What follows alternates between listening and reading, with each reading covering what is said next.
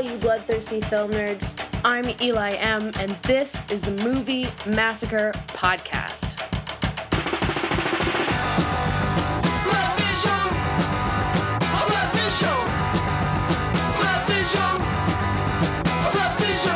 Hello, film nerdlings. Welcome to episode two of the Movie Massacre Podcast, uh, the show that is made by film geeks for film geeks.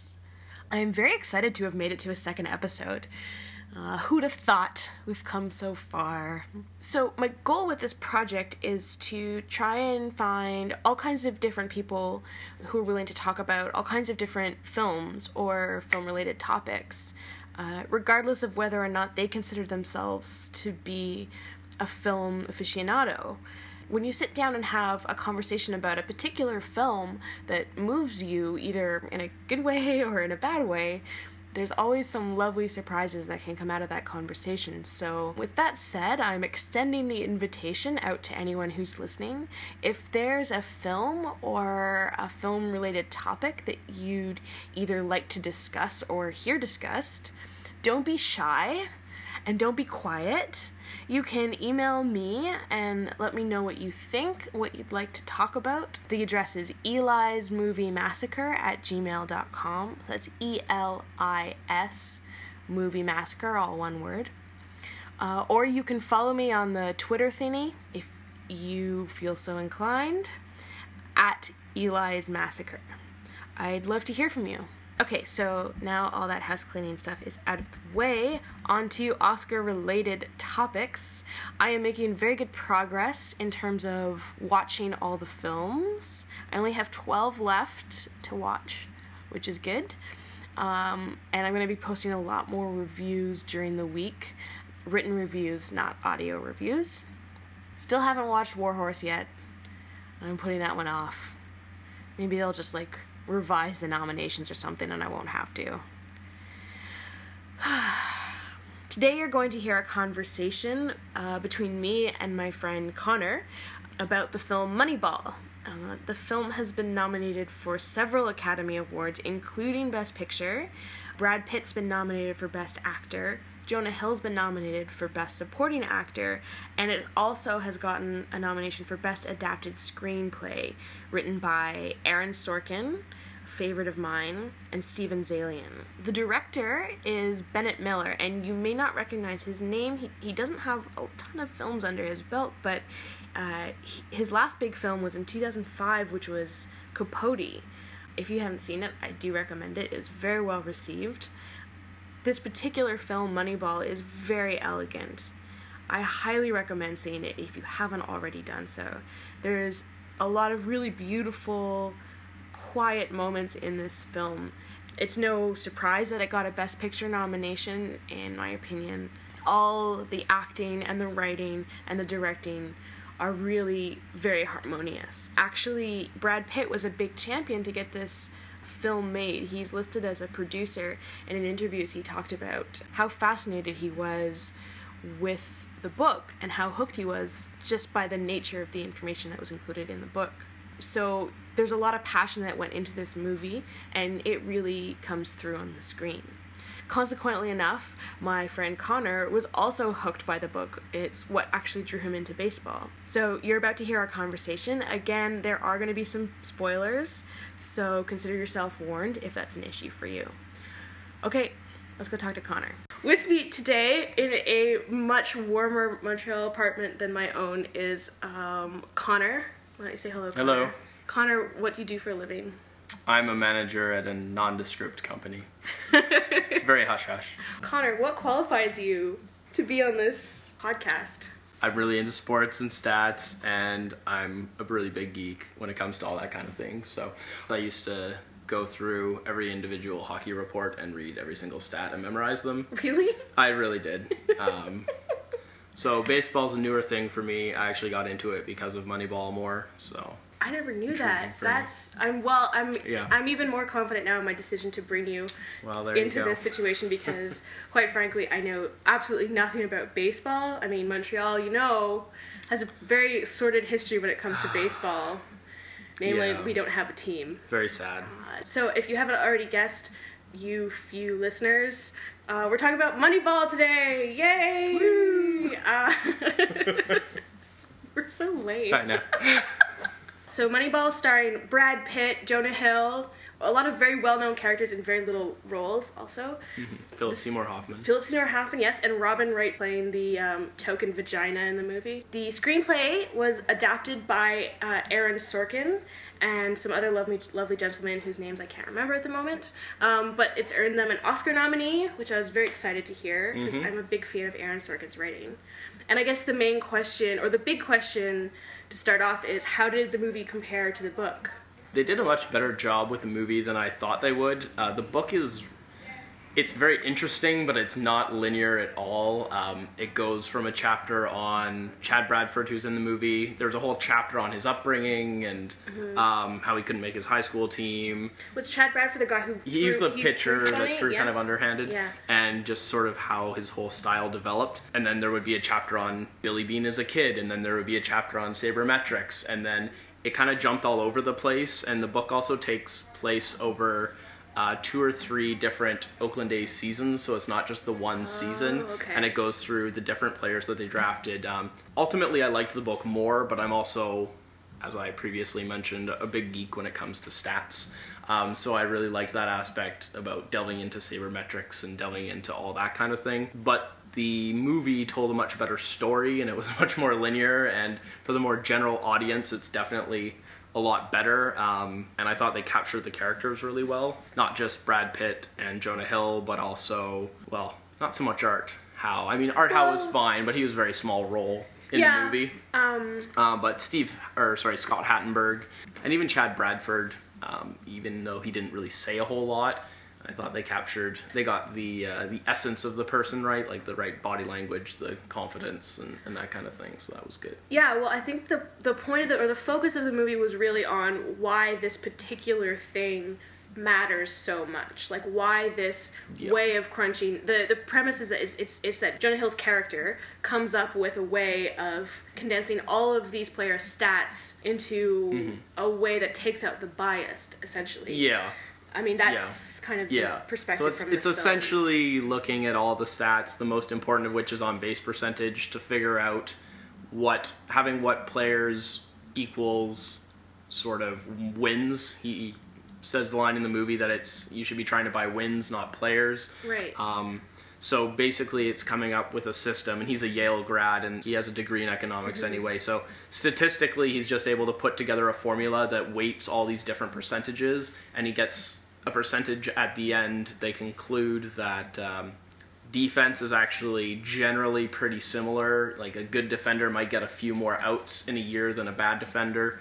Um, so they pretty much say, who cares if they can defend or not, which is shown when they decide that they want Hattenberg to play first base.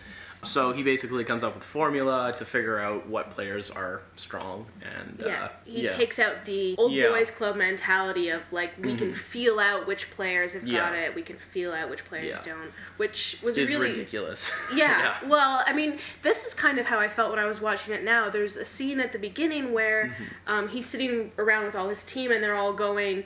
This is a good boy. This is a, this is a star. This is good. This one's Yeah. gonna be a hockey star. Uh, hockey.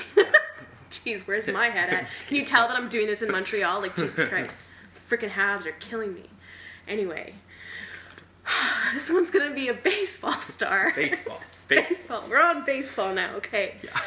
The numbers don't add up, and whenever Brad Pitt tries to put someone forward, is like this one has a good reaction. They have an excuse of, oh, he parties too much. Oh, he throws funny.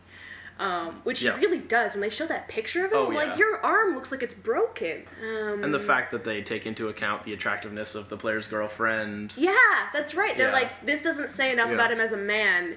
It says he's underconfident because his girlfriend's too ugly. Yeah, he's a good-looking guy. Is the second thing. I mean, it's just ridiculous that they would pick a player based on his jawline and Yeah, which how good he is with women. Um, yeah, and especially now, I mean, as you probably have gathered, um, we are both large hockey fans, and I mean, that's all hockey is. It's like they trade somebody, like pick them up, get rid of them. I mean, I, I could I couldn't imagine making a decision about your, your sports team based on on some something superficial like that. But I mean, I guess it speaks to how big a deal this this this number system was because he had to prove that there was another way of playing baseball because the resistance that he met was was all of these old men going we know the feel of the game. Like you just got to feel it. Like you're going to throw away all this history of doing it this way for this one thing. Yeah. and uh, I was I was I was really shocked by that, um, especially since on the other side of the pond, like so, if you I mean they're basically taking an economic principle and applying it to human interaction, which is kind of how the stock market works and kind of how large corporations trade on an international level. It amazed me that that that principle of number crunching and reducing like an entire country down to like a high risk or low risk percentage was perfectly acceptable in one field and yet was completely crazy Mm-hmm. in sports where it actually makes more sense in sports than it does yeah. in, in some other places that it's I would used. agree. And especially for baseball more than any other sport, it makes the most sense because baseball is so much an individual sport in terms of if you're the batter, it's you versus the pitcher. There's no there's really no one else around. When you're in the field, you're the only one fielding it and yes, you have to throw the ball in and there is some teamwork involved, but more than any other sport, it's one-on-one. Uh, well, not any other sport. More than any other team sport, it's one-on-one. And that's why that kind of number crunching works much better for baseball than other sports. They do mm-hmm. try and apply it to hockey, they try and apply it to football, but mm-hmm. it's worked a lot better in baseball than any other Yeah. sport as well. You know, just because there is this way of doing something and everyone's done that for a million years doesn't mean that there isn't some better way of doing something that's sort of lying right under the surface that people people are refusing to look at. So, Yeah, was was that um, element in the book too? Yeah, that's a big part of the book. Okay. Um, and really, that's a big part of what drew me into both the book and the movie is that's one of my principles is I really like to try and find new better ways of doing things. So seeing a book that is so much about that and Uh, uh, a a- real world application Yes, on such a yeah. large scale is amazing and awesome. Yeah, and, and I mean, I can think of so many examples where people use the excuse, "Well, we've always done it this way, and that's why we're still going to do it this way." Mm-hmm. Yeah. um, which is a very frustrating excuse, especially when it comes to certain human rights in this country. Anyway, oh, let's move on to That's a whole other conversation.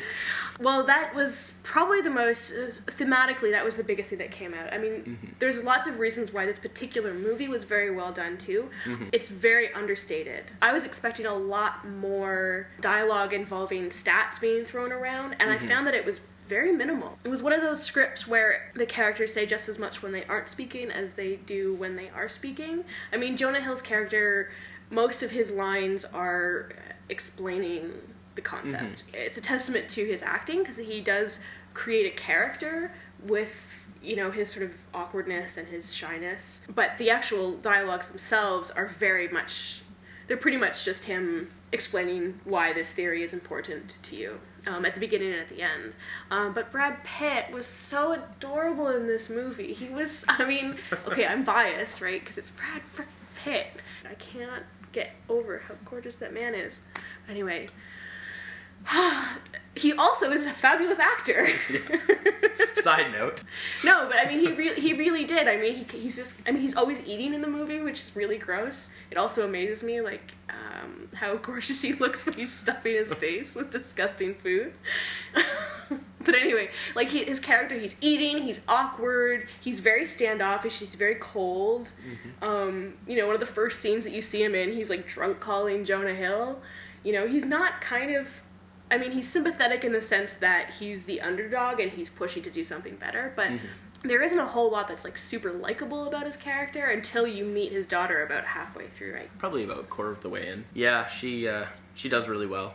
She has quite a, an amazing voice, actually. I don't want to keep going back to the book, but um, was that whole storyline with the relationship with his family that was no, also that, was not part really of the book? wasn't a very big part of the book at all. Well, I guess it makes you. Well, it does make you much more sympathetic to him as a person. It, it does build his character. The whole overall tone of the film is is very minimal. Like there's very little score. Actually, a lot of the exposition is given to the audience with newscaster commentary.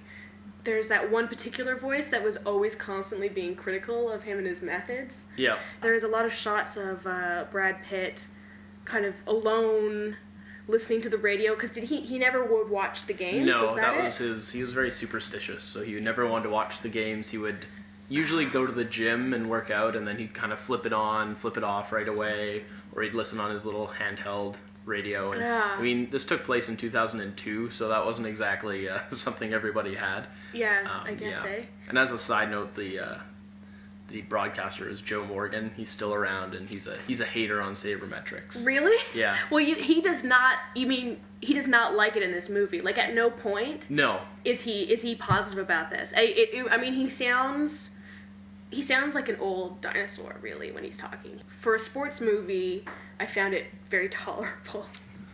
because there was none of those sports cliches. There was Yeah. the you know the the climax of the film isn't hinging on the will he or won't he win the game, will he or won't he hit the thing. There's Yeah. no like big cheering scene at the end, like when they break the record um, for most games, one in, in a row yeah, you know so um, i appreciated that quite a bit in the film because if there's anything i hate more it's a cliche in a movie but i really liked how the focus of this film really was on this process and why this process changes the game and it doesn't change it because they win the world series it changes it because because everybody even though they all shit on it because Yeah. it doesn't win the world series suddenly the next year everyone's doing it yeah, and that's kind of the key point the the underhanded win yeah.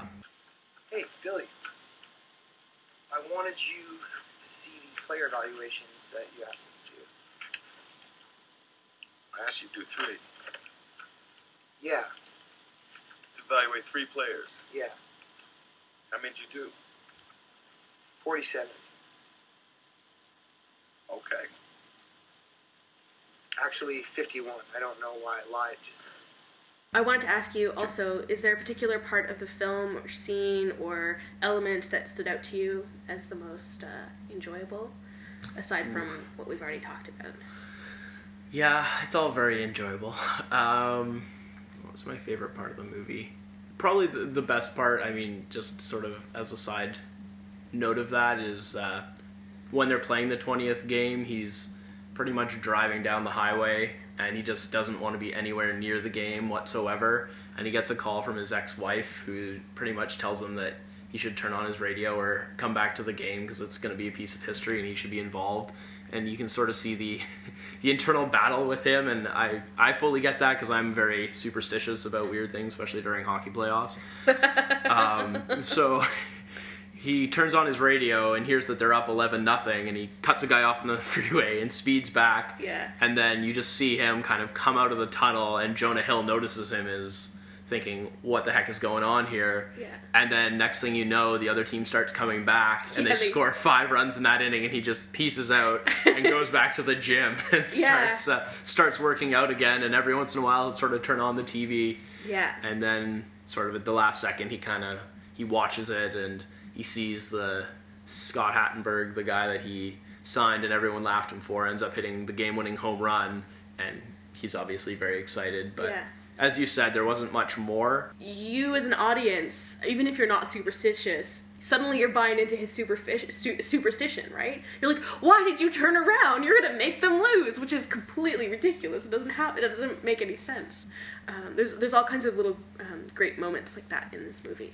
I really appreciate it. Yeah, that was really that was really good. Yeah. And the other part that stood out to me was the fact that he goes, he meets with the general manager of the Boston Red Sox, who Yes. actually has the same mentality as him and, and wants him to take over and offers him the most money of any general manager in the history of sports. It was a ridiculous And- amount of money. Yeah. Yeah, and the Boston Red Sox are one of the most hallowed teams ever, and they hadn't won at that point since 1908. And there's the whole Curse Yeah. of the Bambino, and it's just ridiculous. Which I got. They referenced that in the movie. I was like, I know what that is. Exactly. That's a baseball reference that I know. Exactly, and you know the the end of the movie when he's driving back and he he can't decide, and then he puts on the CD of his daughter singing is just, and then he decides to stay for maybe a tenth of the money. He's probably making two hundred and fifty thousand dollars, and he turns down okay less than a tenth, like a hundredth of the money, Yeah. um, just so he can stay close to his daughter and because he wants to finish what he started. So. I really liked the ending of the movie, even though obviously I knew they didn't win. The daughter is definitely the scene stealer, I think, in this in this movie. I mean, she's really Yeah. only in she's in the beginning when you first meet her, and it's adorable. And then the movie ends on her voice, right, uh, singing that song to her dad. And um, it was, I mean, I really loved how the movie was filmed. It was very simple, but um, very touching and honest at the same time. Um, and the ending, I mean, I, I thought it was a, it was the perfect ending. Usually, I'm not a fan of title cards at the end of movies. They usually piss me off because I think if you if you haven't been able to tell me yet in the film, why are you telling me now? Like, find a way of telling me in the movie. Fair enough. But um, it was appropriate to the context of this film because I don't know why it didn't piss me off this time. Maybe it's probably just because it's Brad Pitt. Think. You just wanted to see him cry. You want that to be the last. I don't want to see him. him, him know- tearing up at the oh end my there. Gosh, like really, it's really difficult for me to see Brad Pitt crying. Like it really was painful. I was like, no, Brad, don't cry. Oh, it's okay. And then uh, I realized I was talking to my computer. Scene. Was there anything that you didn't like about this movie? I would have liked there to be more trade talk.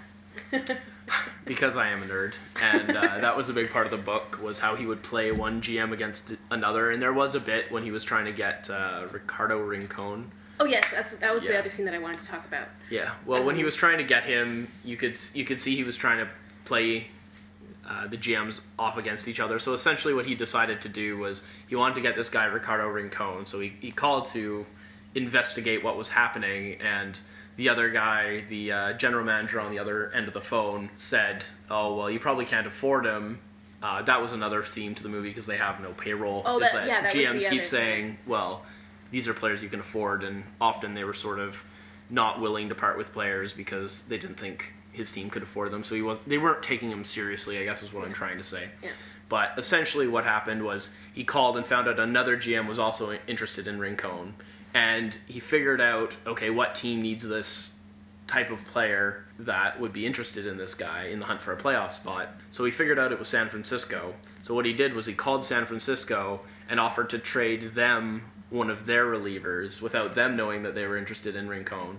So he offered to trade them the same type of player, but a guy that was worse, that would also free up more money um, in order to be able to afford the salary of Rincon. They also played off a third general manager to try and get even more out of it. So in the end, he ended up getting rid of one player, and then he had to cut another player, but he got the player that he wanted, and I believe he even got some cash. Mm-hmm. Yeah, so he he, got an extra two hundred 250, thousand yeah. or two hundred fifty thousand. Yeah.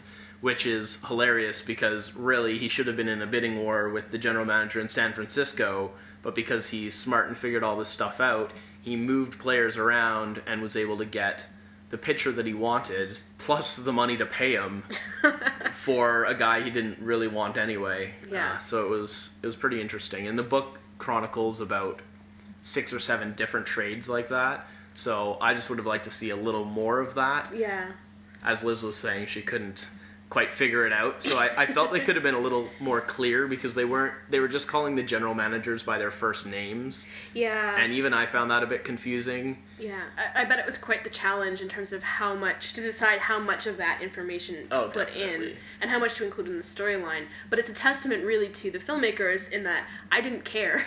I was I was telling Connor earlier that um, that scene was really exciting for me, and I had I had no idea what was happening. I was like, I know. I mean, in typical Aaron Sorkin fashion, right? Like. He's very good at, at putting a lot of information together in very exciting ways. Um, and then afterwards, you're like, well, I don't really understand, but I know it's a good thing. And that's kind of what happens at the end of the scene. Him and Jonah Hill are going back and forth on the phone, and they're looking at each other, and they're throwing each other names that you have to be in the know to know or to catch. And then at the end, when Brad Pitt finally gets what he wants, or rather when Billy Beane finally gets what he wants, he, you know, like throws his hand up in victory and like leans back in his chair with this like shit-eating grin on his face. And uh, I'm, I'm sitting in my kitchen going like, oh yeah, I'm so excited, we won too. But I don't understand what we just won. So um, that I think is a testament to even if you don't like baseball, even if you've never seen a sports movie, I think this this is a Yeah. movie for sports fans and non-sports fans alike. I guess. it's a good bringing together of the sports fan. There isn't a lot of actual sports in the movie, as you mentioned. Yeah, there, there really isn't. And and I only noticed that after I started going back and thinking about it. I mean, there's a lot of scenes that happen around the sports while it's going on, but it's almost mm-hmm. it's just in the background, right? Yeah. It's almost as if the actual sport itself is just like this isn't the story that we're telling, you know? Exactly. Lots of time spent in the locker room That's and true, talking yes. to players. Uh, Jeremy Giambi, who was kind of was the the guy the scouts He's were concerned about. Kid brother of the of- big star yeah, player, right? Yeah. Of uh, Jason Giambi. yeah. Uh, he was doing a little striptease after they'd lost a game, and Billy Beane came in and flipped out and Oh, threw yeah, some that was a stuff around. too, yeah. And uh, then he went and traded him. And the way he let decided to let him know was a base, basically a big middle finger to his, his manager. He, he brought the guy into the room with the manager sitting there who knew nothing and told him that he traded Giambi.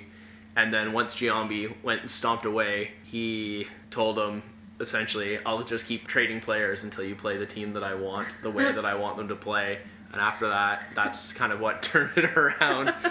Which is a pretty asshole thing to do. Oh, it was huge, huge But it- grab, I mean, power grab. But Yeah, and the, that was actually that was a very. I mean, Philip Seymour Hoffman is always one of those just a- actors who just always brings it no matter what happens, right? And uh, he played it really well because I didn't feel, I didn't hate him, but I definitely disliked him.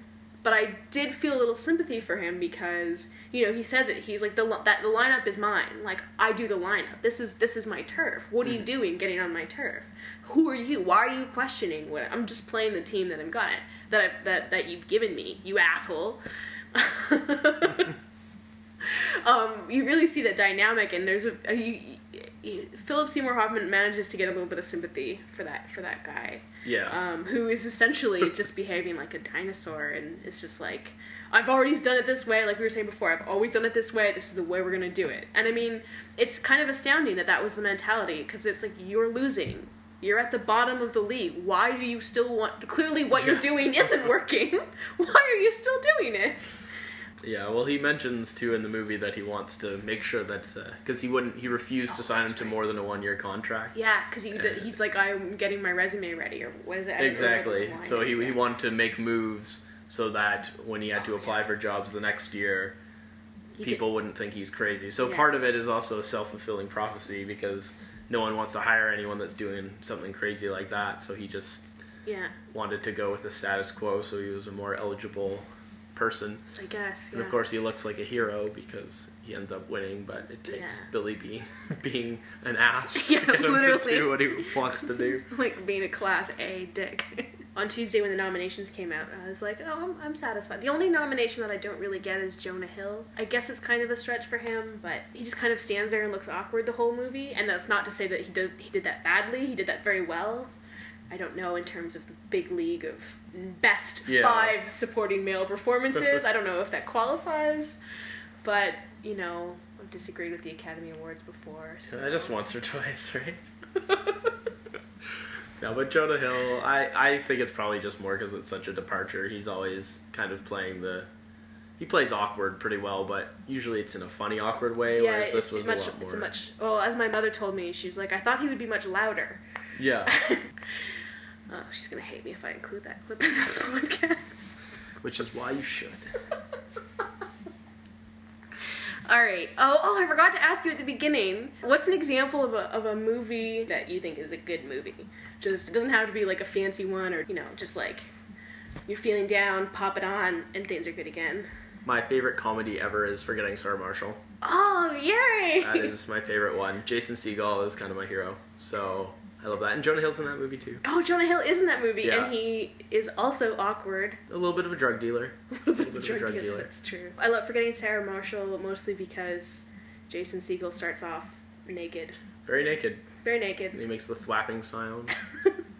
Yeah. There was much more naked Jason Segel in the unrated version that I bought. Oh yeah. There's a couple. There's there's like There's a multiple more- shots. A few more scenes of that. There and there's no naked women. It's, No, of there. unfair. Of course there is. There's uh, Sarah Marshall and Russell Brand get it on all the time. Yeah, but there's not movie. actual nakedness. There's only fake nakedness. Okay, all right. But yeah. There was no nakedness in Moneyball. No. I don't I don't really need nakedness. No. No. That's not why I like forgetting Sarah Marshall. I just thought I'd bring it back around to Moneyball. Fair enough. Although if Brad Pitt got naked, you probably would have enjoyed that. if Brad Pitt had gotten naked in this movie, I wouldn't have noticed anything else going on. Fair enough. I'll be like, what was that movie where Brad Pitt got naked? Oh yeah, What if him and Jonah Hill were standing side by side, both naked? Would that have I wouldn't see Jonah Hill. No? It wouldn't matter. that wouldn't kind of even it? No, no. Oh, I don't know. Maybe. Oh, now you put it in my head, Connor. You just ruined. You ruined it.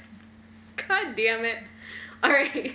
Do you have anything else to say before I turn off this stupid thing and try and scrub my brain out? Not really.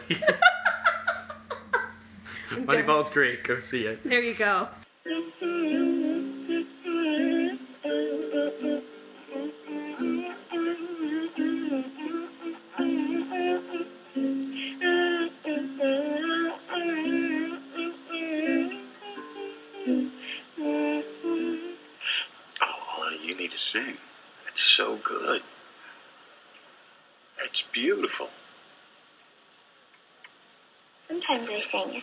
Fun to sing with your song, but I'm, I don't want people to listen to me.